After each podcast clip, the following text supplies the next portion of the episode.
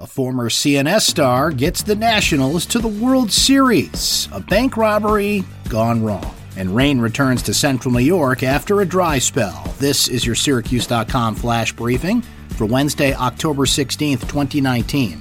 I'm Brent Axe. Extending their stunning turnaround, the wildcard Washington Nationals got RBIs from middle of the order stars Anthony Rendon and Juan Soto in a breakout first inning, and Patrick Corbin's 12 strikeout performance helped hold on to beat St. Louis 7 4 in Game 4 of a lopsided best of seven NLCS, getting the Nationals into the World Series. Corbin, a graduate of Cicero North Syracuse High School, was not quite the equal of Washington's other starters in the series. However, he became the first pitcher to strike out 10 batters in the first four innings of a postseason game and earn the win a former Syracuse football player among the first selected in the XFL draft. Offensive guard Andrew Tiller was picked in the fourth round, 29th overall in the offensive line draft by the Tampa Bay Vipers. The Vipers are one of eight teams in the new Professional Football League that will launch in February of 2020. The man's face was cloaked in a helmet when he handed a teller working in a Cayuga County bank a note, troopers said.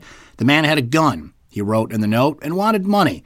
But the helmeted man ran away from the community bank in Cato early Tuesday afternoon without any cash. The New York State Police found him less than two miles away from the bank, pushing a bike towards a parked vehicle. Jason Ingelston, 41 of Red Creek, has been charged with attempted robbery. He was arrested as he fled from the burglary, according to New York State troopers. Governor Andrew Cuomo stirring up controversy by using the N word during a live radio interview in New York.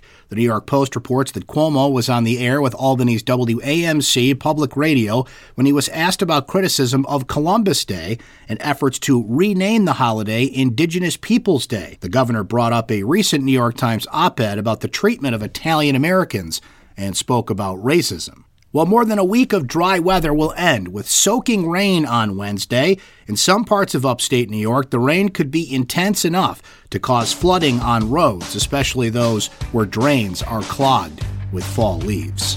That's your Syracuse.com flash briefing for Wednesday, October 16th, 2019. I'm Brent Axe. Have a great day, everyone.